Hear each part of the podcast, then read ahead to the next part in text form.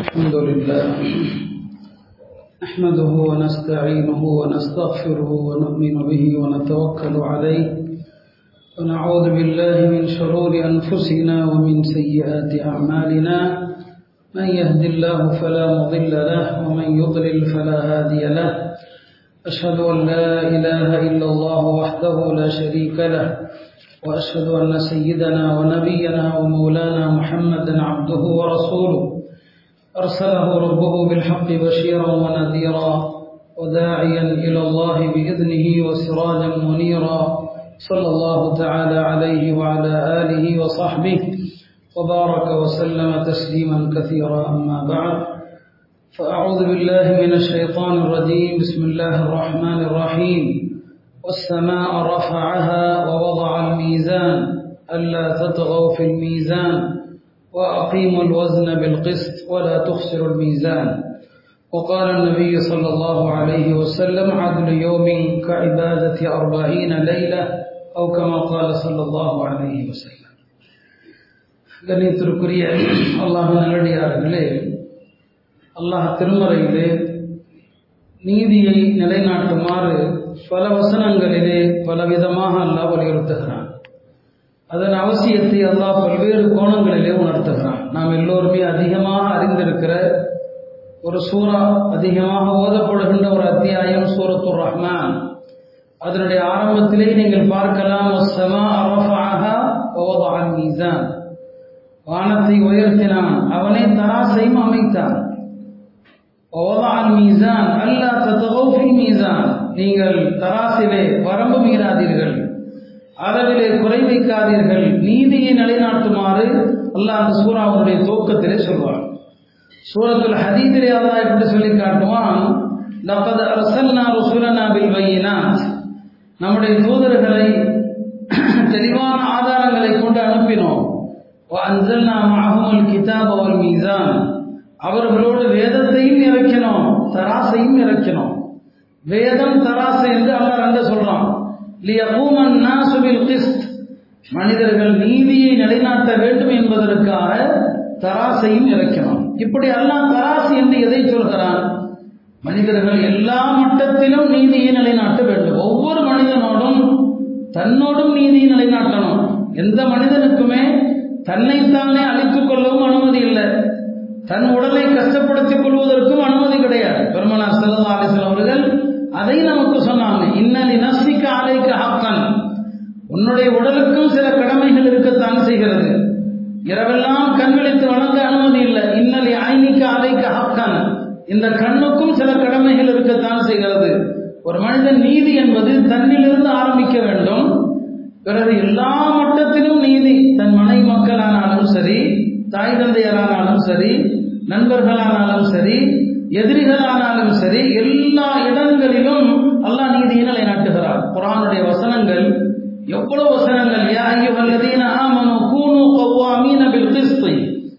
நீதியை நிலைநாட்டக்கூடிய மக்களாக இருங்கள். அது உங்களுக்கு எதிராக இருந்தாலும் சரி உங்களுடைய தாய் தந்தையருக்கு எதிராக இருந்தாலும் சரி உங்களுடைய சொந்த பந்தங்களுக்கு எதிராக இருந்தாலும் சரி பணக்காரனோ ஏழையோ யாராக இருந்தாலும் சரி நீதி நிலைநாட்டுங்க. சில நேரங்களில் ஏழை என்பதற்காக அவருக்கு சாதகமாக தீர்ப்பு வழங்கணுங்கிறது தேவையில்லை. பணக்காரர் என்று அவருக்காக தீர்ப்பு வழங்குவது எப்படி தவறோ ஒருவன் ஏழை என்பதற்காக விசாரிக்காம தீர்ப்பு வழங்குறதும் தவறு. இப்படி குரான் முழுக்க நீதியை வலியுறுத்துகிறது. இன்னொரு ஆயத்திலே அல்லா சொல்வான் லா எதிரி மன்னக்கும் ஷனானு கௌமின் அல்ல அல்லா தாதிலு ஒரு கூட்டத்தார் மீது நீங்கள் கொண்டிருக்கிற பகைமை உணர்வின் காரணமாக நீங்கள் அவர்களுக்கு எதிராக அநீதி அளிக்க கூடாது இந்த ஆயத்து எப்ப இறங்குது?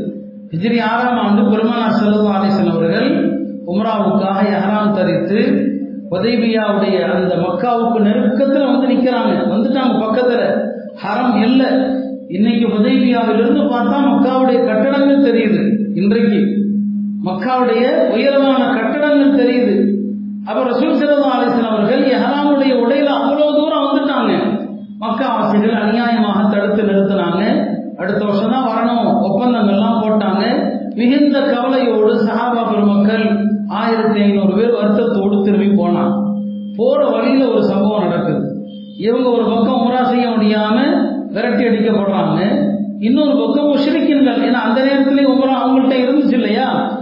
வேறொரு பகுதியிலிருந்து சவுதியினுடைய கிழக்கு பகுதியிலிருந்து இணை வைப்பாளர்களுடைய ஒரு கூட்டம் உமரா செய்யறதுக்காண்டி வர்றாங்க அப்ப சஹாபாக்கள் பேசிக்கிட்டாங்க நம்மளை உள்ள விடாம மக்காவாசிகள் தடுத்தாங்க இல்லையா? ஏதோ இங்க போறாங்களே இவர்களும் இணை வைப்பாளர்கள் இவர்களை உள்ள விடாம நாம தடுக்கலாம் அப்படின்னு நினைக்கிறாங்க. பாருங்க அல்லாஹ் தாலா எவ்வளவு பெரிய நீதி விரும்பக்கூடியவன் சொன்னா அனுமதி இல்லை. அவன் உங்களை இவர்கள் தடுத்ததற்காக நீங்கள் வரக்கூடிய இவர்களை நீங்க தடுக்கக்கூடாதுல அஜிரிமன்னக்கும் அவர்கள் மீதுள்ள வெறுப்பினால் கோபத்தினால் இவர்களை தடுப்பதற்கு உங்கள் உரிமை இல்லைன்னு நல்லா சொல்றான். அவங்கள போக விடுங்க. அவங்கள நீங்க தடுக்கக்கூடாதுன்னு அல்ல சாபாக்கள் நினைச்சிருந்தா தடுத்திருப்பாங்க. அப்ப அல்லாஹால எதிரிகளானாலும் சரி காவிரிகளானாலும் சரி எல்லாருடைய விஷயத்திலும் அல்லாஹால நீதியை தான் விரும்புறான். இப்போது நாட்டில் நடக்கிற சம்பவங்கள் உங்களுக்கு எல்லாம் தெரியாததல்ல. நமது நாட்டில் நடக்கிற அநியாயம் விஷயங்கள் வெறுத்து போகுது நமக்கே கூட அவ்வளவு அநியாயங்கள் அக்கிரமங்கள் நடக்கிற இந்த சூழ்நிலையை நம்ம பார்க்கிறோம். சில நேரங்களில் நமக்கே கூட தோணலாம். அல்லாஹ் என்ன செய்யறான்னு சொல்லி சில பேருக்கு தோணலாம். தாவூத் அலி இஸ்லாம் இடத்துல ஒரு பெண்மணி வந்து கேட்டாங்க அல்லாஹ் நீதியாளனா அநியாயக்காரனா? என்று. அல்லாஹ் நீதிய நீதியை தான் விரும்புறானா அநியாயக்காரனான்னு கேட்டாங்க தாவூத் அலி இஸ்லாம் இடத்துல. இப்போ தாவூத் அலி இஸ்லாம் கேட்டாங்க என்னம்மா உனக்கு என்ன பிரச்சனை? பத்தாம சொன்னாங்க நான் ஒரு ஏழை பெண். வீட்டில் நூல் நோற்று அதை முறுக்கி அதை கடையில் கொண்டு போய் விற்று அதில் கிடைக்கிற காசுல என்னுடைய எத்தியமான பிள்ளைகளுக்கு நான் சோறு போட்டுட்டு இருக்கிறேன் இந்த நிலையில நான் நூலெல்லாம் முறுக்கி ஒரு நூல் கற்றை எடுத்துக்கொண்டு வெளியில போறப்போ ஒரு பறவை ஒன்று என்னுடைய அந்த நூல் கத்தை வந்து தூக்கிட்டு போயிடுச்சு கொத்திட்டு போயிடுச்சு. நான் இன்னைக்கு என் கையில காசு இல்லை. என் பிள்ளைங்க படி பசி பட்டினி இல்லை இது அல்லா தானே செய்யறான். அல்லா தான் அந்த பறவை வந்து என்னுடைய நூல் கட்டை எதுக்காண்டி கொத்தி கொண்டு போகணும்? அது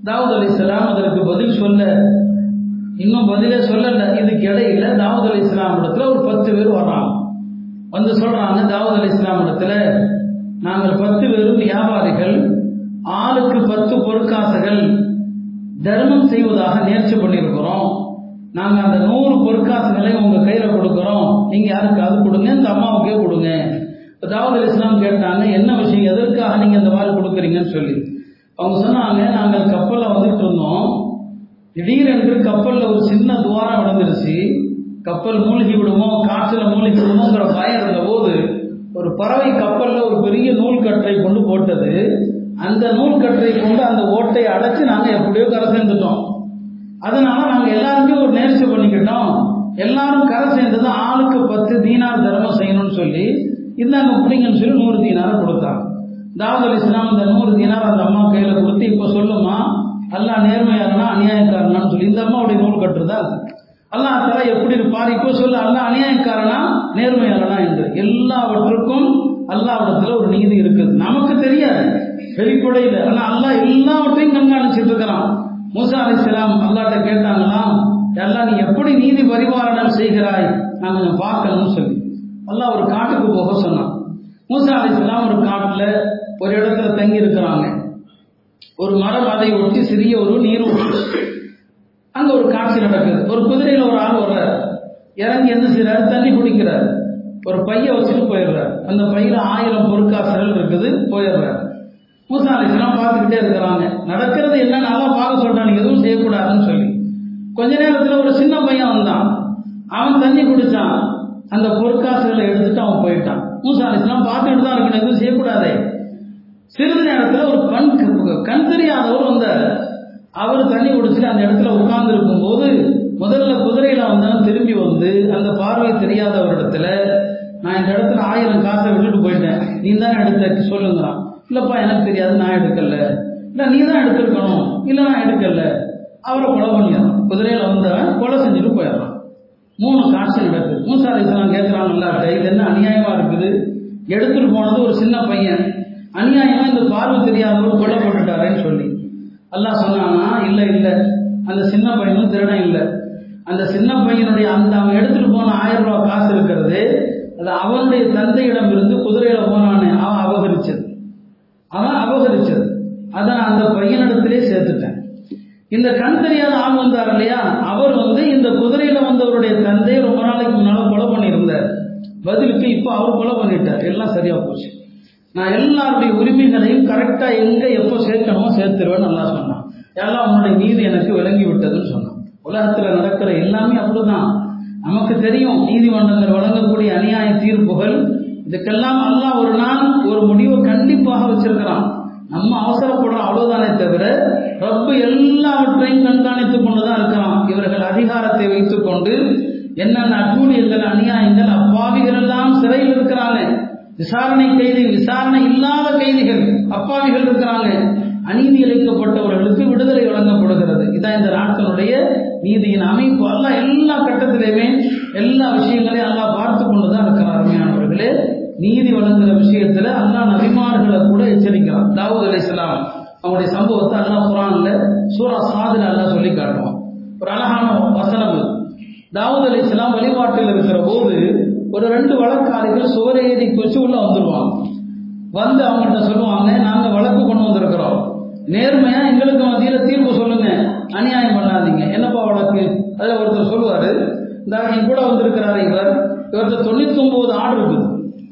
என்கிட்ட ஒரே ஒரு ஆடு தான் இருக்கு தொண்ணூத்தி ஒன்பது ஆடு வச்சிருக்கிற அவரு இந்த ஒரு ஆட்டை என்கிட்ட கொடுத்துரு. நான் நூறு வச்சுக்கிறேன். அப்படிங்கிற அப்படின்னு அந்த ஒரு நபர் தான் பேசுறாரு. இவர்கிட்ட தொண்ணூத்தி ஒன்பது ஆடுகள் இருக்கிறது. நான் வச்சிருக்கிறது ஒண்ணு. அந்த ஒண்ணை என்கிட்ட கொடுத்துருன்னு சொல்லி என்ன வாதாடுறாரு? அப்படின்னு சொல்லி அந்த நபர் பேசும்போது தாவூத் அலிஸ்லாம் அவர்கிட்ட விசாரிக்கல. யாருக்கா அந்த தொண்ணூத்தி ஒன்பது ஆடு வச்சிருக்கிறவன்ட்ட ஏன்பா இந்த ஒரு ஆட்டை கேட்கிறேன்னு விசாரிக்கணுமா இல்லையா? விசாரிக்காம உடனே சொல்லிட்டாங்க இவன் உனக்கு அநியாயம் பண்ணிட்டான். தொண்ணூத்தி ஒன்பது ஆடு வச்சிருக்கிறவன் உன்ட்ட இருக்கப்பா இந்த ஒரு ஆட்டை கேட்கிறான் அநியாயம் பண்ணிட்டான்னு சொல்லி உடனே சொல்லிட்டான். ஆனால் அவங்க அப்படி சொல்லியிருக்க கூடாது. இன்னொரு தரப்பை எப்போதுமே விசாரிக்கணும்.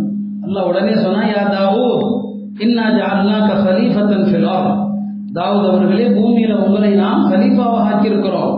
பக்கும் பைனன் சிவில் ஹாப்பி மக்களுடைய நீர் நீதியை கொண்டு தீர்ப்பு செய்யுங்கள். வலா தத்தபிஇல் ஹவா. நீங்க மனோ இச்சை பின்பற்றாதீர்கள். அன் சபீலில்லாஹ் அது உங்களை வழிகெடுத்து விடும் என்று யாரை கண்டிக்கிறான்? அல்லா தாவூத் அலைஹிஸ்ஸலாம் கண்டிக்கிறான். என்ன அவர்கிட்ட விசாரிச்சிருக்கணுமா இல்லையா? தஸ்வீர்ல எழுதுறாங்க அசல்ல தொண்ணூத்தி ஒன்பது ஆடு சேர்ந்தவர் என்ன பண்ணாரு? அவர் கே என்ன அநியாயம் பண்ணாரு? அவரு இவங்க விசாரிக்காம சொல்லிட்டாங்களே எழுதுறாங்க அசல்ல என்ன நடந்தது? ரெண்டு விதமான கருத்து சொல்றாங்க. தொண்ணூத்தி ஒன்பது ஆட்டுக்குரியவர் ஒரு நாள் பார்க்கறாரு இந்த ஒரு ஆடு வச்சிருக்கிறாரு இல்லையா? அவருடைய ஆடு ரொம்ப மெலிஞ்சு போயிருக்குது. ஒருத்தர் சொன்னாரா ஏன்பா உன் ஆடு இவ்வளவு மெலிஞ்சு பரிதாபமா இருக்குது? நான் தொண்ணூத்தி ஒன்பது ஆடு வச்சிருக்கிறேன். என் ஆடுகளோட கொண்டு வந்து அதை விடு. நான் எங்கெல்லாம் மேய விடுகிறோனோ அங்கெல்லாம் மேய்ந்து நல்ல கொடுத்த பிறகு நீ எடுத்துக்க. அப்படின்னு சொன்னார். நல்லதான சொன்னாரு? தொண்ணூத்தி ஒன்பது ஆடுகளோட அதையும் விடப்பா. நல்ல மேய்ஞ்சு கொடுத்த பிறகு நீ எடுத்துக்கன்னு சொல்லி. அவன் என்ன பண்ணான் உடனே? தாவூத் அலி இஸ்லாம்கிட்ட வந்து "ஏன் ஆட்டை கேட்கறான்ட்டான் ஏன்னா அபகரிக்க கேட்கிற மாதிரின்ட்டான். தாவூத் அலி இஸ்லாம் காரணத்தை கேட்டிருக்கணும். கேட்காம நீ அநியாயம் பண்ணிட்டேன்ட்டான் இதை தான் எல்லாம் கண்டிக்கிறான். இன்னொரு கருத்து இப்படி சொல்றாங்க. இந்த நூறு ஆட்டுல இருந்து ஒரு ஆட்டை அவன் திருடிட்டு போய் வழக்கு தொடுத்தான் அந்த ஒரு ஆடே திருநாடு. திருடிட்டு போய் இந்த ஒரு ஆட்டை அவன் கேட்கிறான்னு சொல்லிட்டான். தாவூத் அலி இஸ்லாம் அவங்க அவன்கிட்ட கேட்கணும். ஏன்பா ஒரு ஆட்டை கேட்கிறேன்னு சொல்லி கேட்டிருந்தா விளக்க சொல்லியிருப்பாங்க. அதனாலதான் உலமாக்கள் சொன்னாங்க எந்த ஒரு வழக்கிலும் ரெண்டு பேரிடமும் விசாரிக்காமல் தீர்வு செய்யக்கூடாது. ஒரு ஆள் கண்ணை குத்தப்பட்ட நிலையில வர்றான். கண் குத்தப்பட்ட நிலையில வர்றான். வந்து சொல்றான் என் கத்த கண்ணை குத்திட்டான்னு சொல்றான். அப்போதும் அவன் யாரை குறை சொல்றானோ அவனை கூப்பிட்டு விசாரிக்காம நீ அநியாயம் பண்ணி விட்டாயின்னு சொல்லக்கூடாது. ஏன்னா இவன் அவனுடைய ரெண்டு கண்ணையும் குத்திருப்பான் இவன் ரெண்டு கண்ணையும் கூட குத்திட்டு வந்து சொல்லுவான். அப்ப வழக்கு விஷயங்கள்ல மார்க்கம் அவ்வளவு நீர்ம நேர்மைய அவ்வளவு நிதானத்தை இந்த மார்க்கம் விரும்புகிறது. பெருமனா செலவு அலிசன் சஹாபி அஷாஃபுபனு கைஸ் அவர் வந்து பெருமானார் இடத்துல சொல்றாங்க யாரெல்லாம் என்னுடைய நிலம் அந்த நிலத்தை அந்த யூதர் அபகரிச்சு வச்சிருக்கிறார். எனக்கு தீர்ப்பு சொல்லுங்கன்னு சொல்லி. பெருமனார் செல்லல்லா அலிசன் அவர்கள் அந்த யூதரை அழைக்கிறாங்க. என்னப்பா இவர் இப்படி சொல்றாரு? இல்ல அது ஏன் நடந்தான் அப்படிங்கிறாரு யூதர். இப்ப இந்த சஹாபிட பெருமானார் கேட்கிறாங்க உன்னுடைய நிலம் என்பதற்கான ஆதாரத்தை கொடு. உன் நிலங்கிறதுக்கு என்ன ஆதாரம்?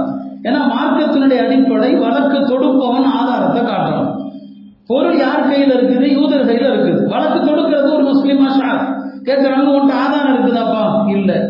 அப்படியானா அந்த யூதர்கிட்ட சொல்றாங்க நீ சத்தியம் பண்ணு. இது என்னுடைய நிலம் தான் சத்தியம் பண்ணு. அவர் சத்தியம் பண்ண போயிட்டார். இப்ப இந்த சாமி சொன்னாங்க யாரும் சொல்லலாம் அவங்க பொய் சத்தியம் செய்வாங்களே. நபிமார்களையே கொல்ல துணிந்தவர்கள் பொய் சத்தியம் செய்ய மாட்டாங்களா என்ன? பெருமனார் சொன்னாங்க மார்க்கம் அப்படி அல்ல. இதுதான் மார்க்கம். அவன் யூதனா இருக்கலாம் பொய் சத்தியம் செய்யலாம். உன்ட்ட ஆதாரம் இருந்தா இல்லைன்னா அவன் தீர்ப்பு அவன் சத்தியம் பண்ணுவான் நான் அவனுக்கு தான் தீர்ப்பு செய்ய முடியும். இதான் இஸ்லாமிய நீதி பரிபாலனம். எல்லா இடங்களிலும் யாராக இருந்தாலும் சரி எந்த மதம் என்று ஒரு சந்தர்ப்பத்தில் கூட பாகுபாடு கிடையாது. அதில் அலிக்கும் ஒரு யூதருக்குமான வழக்கு.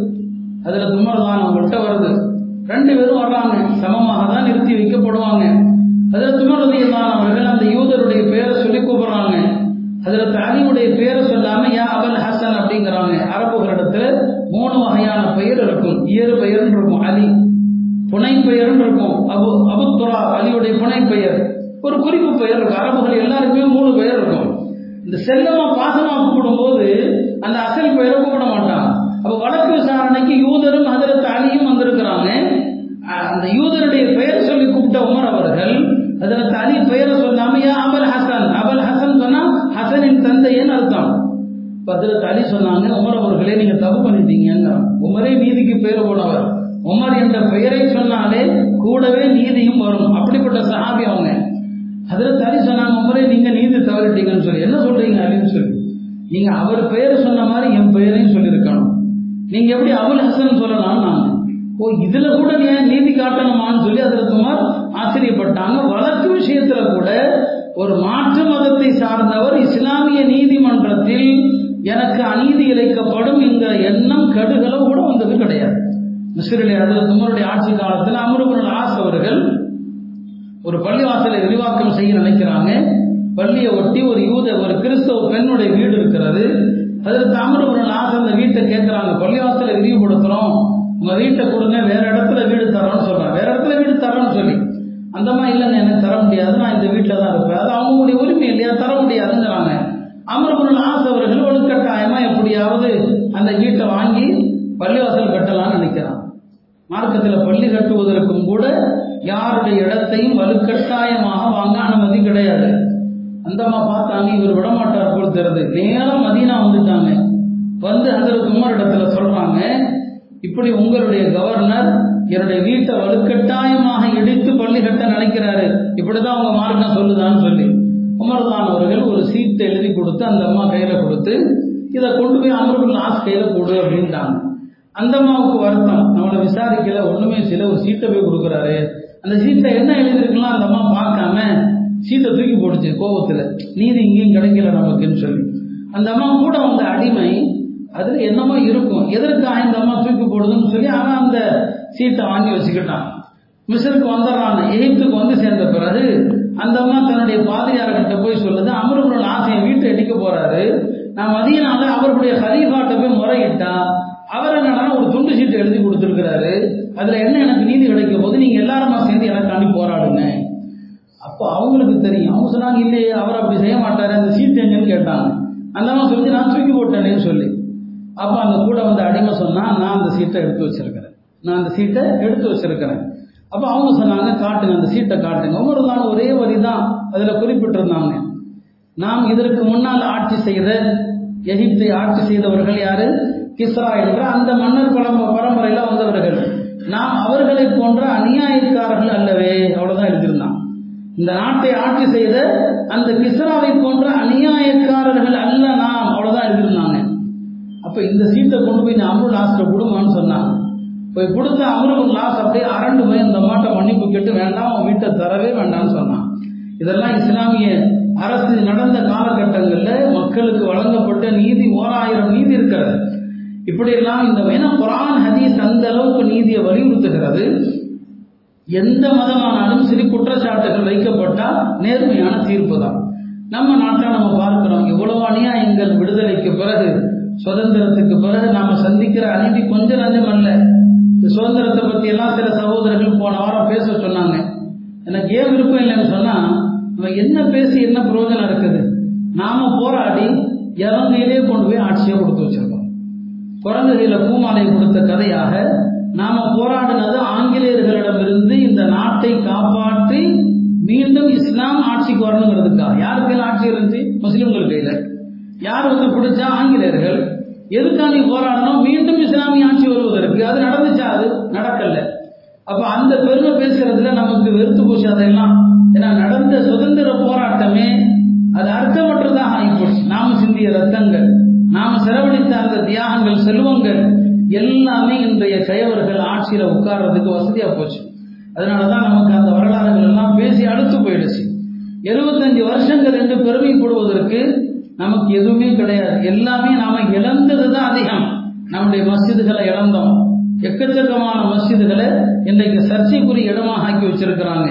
மிகப்பெரிய நீதிக்கு சொந்தக்காரரான திப்பு சுல்தான் அவருடைய அரண்மனை அவருடைய மக்பரா அவருடைய அடையாள சின்னங்கள் எல்லாத்தையும் எடுத்துட்டான் இப்போ அங்கே ஒன்றுமே கிடையாது. ஸ்ரீரங்கப்பட்டினத்தில் ஒரு வரலாற்று நகரம் வந்து திப்புவனுடைய முழு வரலாறையும் அழித்து அவரை தேசத்துறையாக காட்டுவதற்கு இப்போது அங்கிருக்கிற அரசாங்கம் முயற்சி செய்து. இவ்வாறாக ஒரு பெரிய அநியாயம் ஒரு வரலாற்றை மறைத்து கொண்டு அநியாயம் நடக்குது. அந்த அநியாயத்தில் ஒன்றுதான் ரெண்டாயிரத்தி ரெண்டிலே நடந்த குஜராத் கலவரம். மறக்க முடியாத ஒரு கொடூரமான கலவரம் அது. சாதாரண கலவரம் அல்ல. பெண்களுடைய வயிற்றை கிழித்து கற்பி பெண்களுடைய வயிற்றை கிழித்து சிசுவை போல செஞ்சாங்க. அதுல ஒரு பெண்ணுடைய விஷயத்துல நேற்று வழங்கப்பட்ட தீர்ப்பு உங்களுக்கு எல்லாம் தெரியும். பதினாலு பேர் சேர்ந்து ஒரு பெண்ணை மானபங்கப்படுத்தி அந்த பெண்ணுடைய மூன்று வயது குழந்தை அந்த பெண் முன்னாலேயே கொலை செய்து அந்த பெண்ணுடைய குடும்பத்தார் சார்ந்த பதினாலு பேரையும் கொன்று அந்த பெண்ணையும் மானபங்கப்படுத்தி அந்த பெண் கடைசியில் செத்து போயிட்டா நினைச்சு விட்டுட்டு போயிட்டாங்க.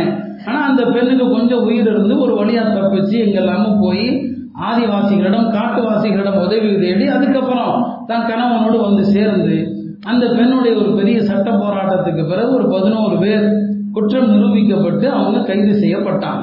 அந்த குற்றத்தை கூட மும்பை நீதிமன்றம் தான் விசாரித்தது. ஏன்னா குஜராத்தில் நீதி கிடைக்காது என்று தெரிந்ததுனால அது மும்பைக்கு மாற்றப்பட்டது. அந்த பதினோரு பேரை தான் இன்றைக்கு குஜராத் அரசாங்கம் அவர்களை விடுதலை செஞ்சிருக்கு. இங்க ஒரு பக்கம் பார்க்கிறோம் முஸ்லீம் சிறை கைதிகள். அப்பாவி கைதிகள்.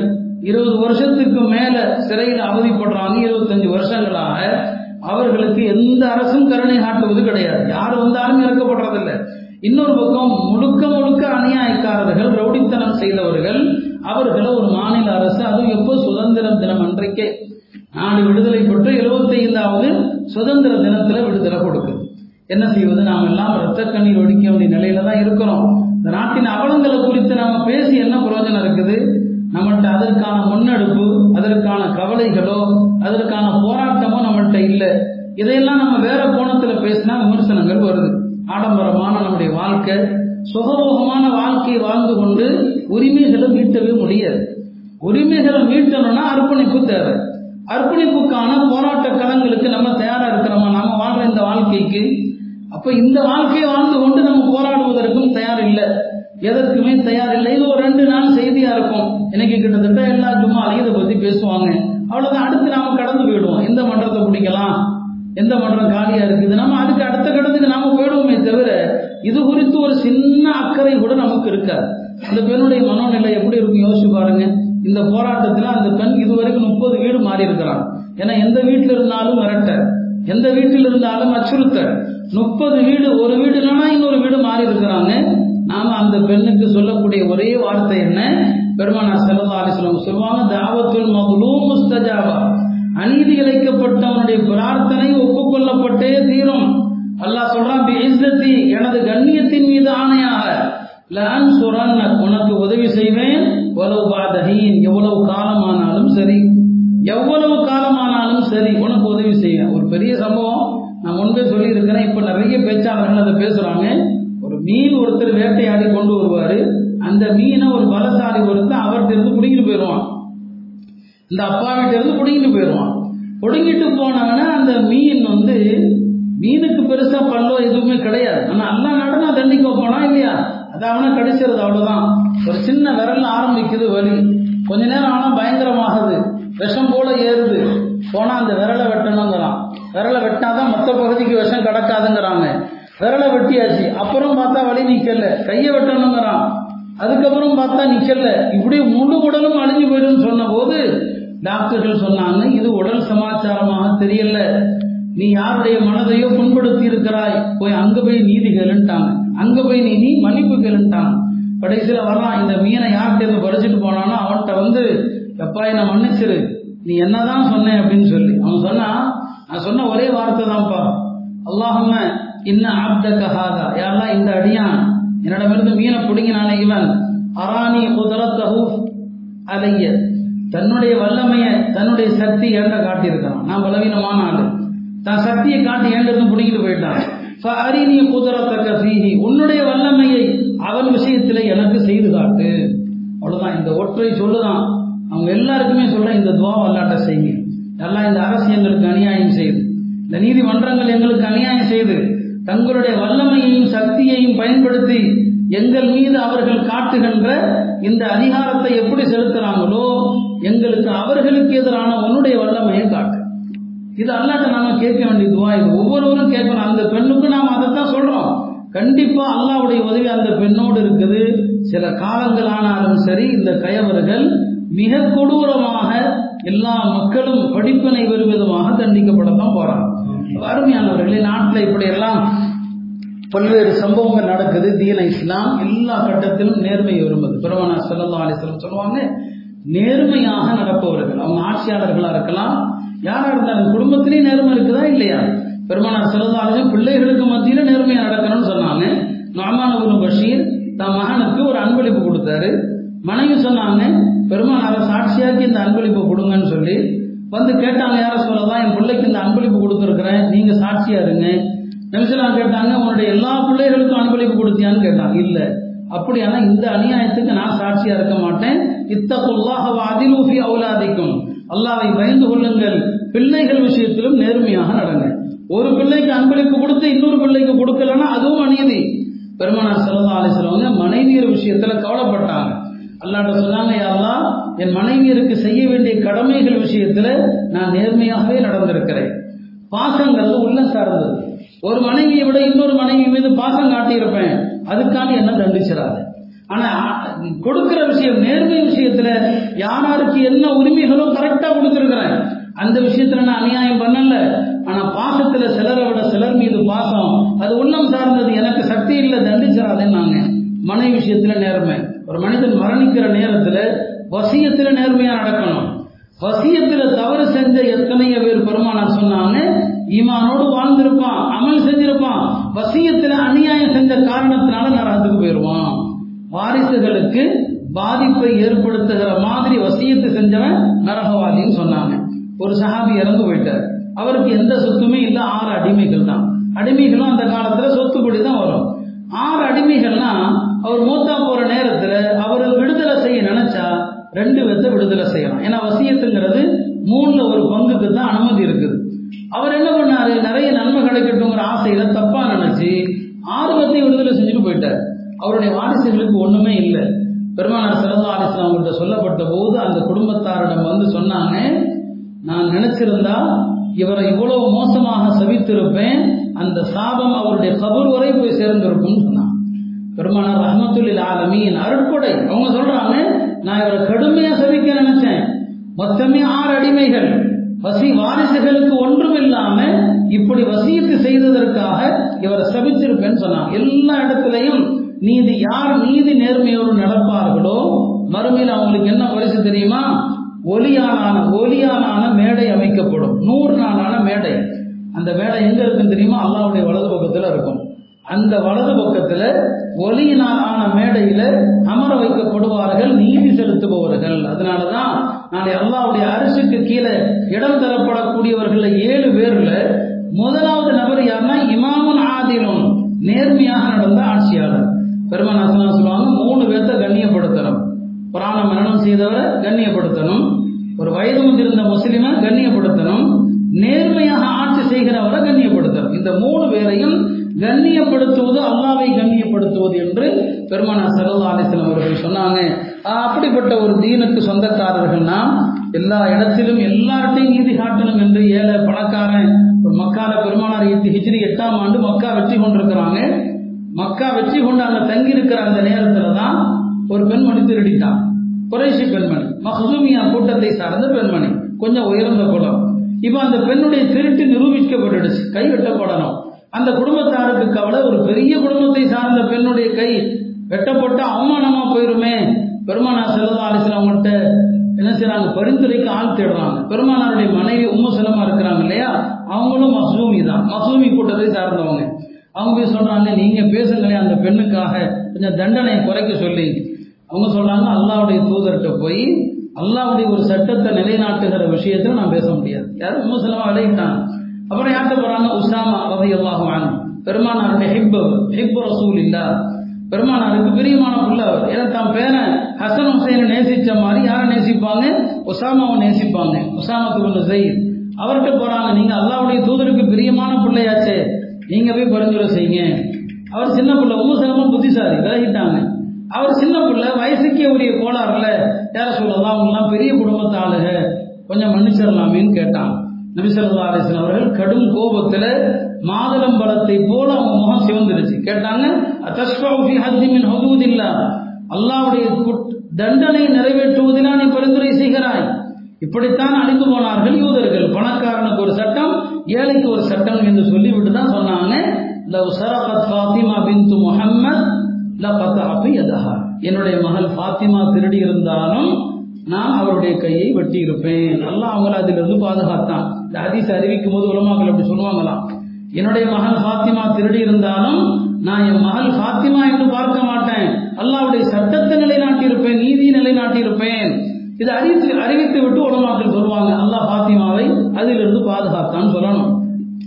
அருமையானவர்களே ஃபாத்திமா பெருமானாருடைய மகளா இருந்தாலும் ஒரே சட்டம் தான் இங்க. அப்படிப்பட்ட ஒரு நீதி நேர்மையை வரலாறு முழுக்க நிலைநாட்டிய ஒரு சமுதாயம் இன்னைக்கு நீதிக்காக போராட வேண்டிய ஒரு நிலையில நாம் இருக்கிறோம். நமக்கு எந்த விதமான சக்தியும் இல்லை. அல்லாவிடத்துல கையேந்தக்கூடிய நிலையில இருக்கிறோம். ஒவ்வொரு துவாவிலும் சொந்த விஷயத்துக்கு கேட்கறத குறைத்து விட்டு இந்த சமுதாய நலனுக்காக அல்லாட்ட கேளுங்க. பாதிக்கப்பட்ட மக்களுக்காக கேளுங்க. சிறையில் அநியாயமாக பல்லாண்டுகளாக இருக்கிறாங்களே அந்த சிறை கைதிகளுக்காக அல்லாவிடம் துவா செய்யுங்க. எல்லாம் அல்ல அல்லாஹ் இந்த அநியாயக்காரர்களை அவனுடைய வல்லமையால் தண்டிக்க வேண்டும். இவர்களை எதிர்ப்பதற்கு நம்மகிட்ட எந்த விதமான ஆயுதங்களும் இல்லை. நம்மகிட்ட எந்த விதமான பவரும் சக்தியும் இல்லை. பிரபுல் ஆலமின் தன்னுடைய வல்லமையை இவர்கள் விஷயத்திலே விரைவில் நமக்கு காட்ட வேண்டும் என்று துவா செய்தவனாக நிறைவு செய்கிறேன். அலமதுல்லா